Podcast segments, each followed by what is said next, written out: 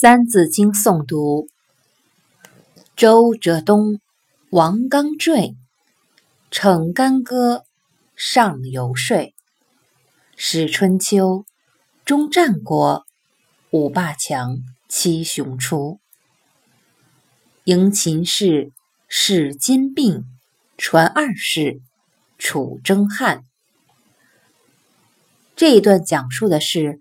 自从周平王把都城从西北的镐京东迁到洛阳之后，朝廷的纲纪日益瓦解，各诸侯国为了扩张势力而动用武力，谋臣和门客们也奔走于各诸国之间，推行自己的主张。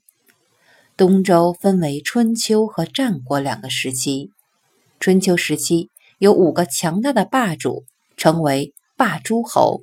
号令天下。战国时期出现了七大诸侯强国争雄的局面。秦王嬴政兼并六国，统一天下。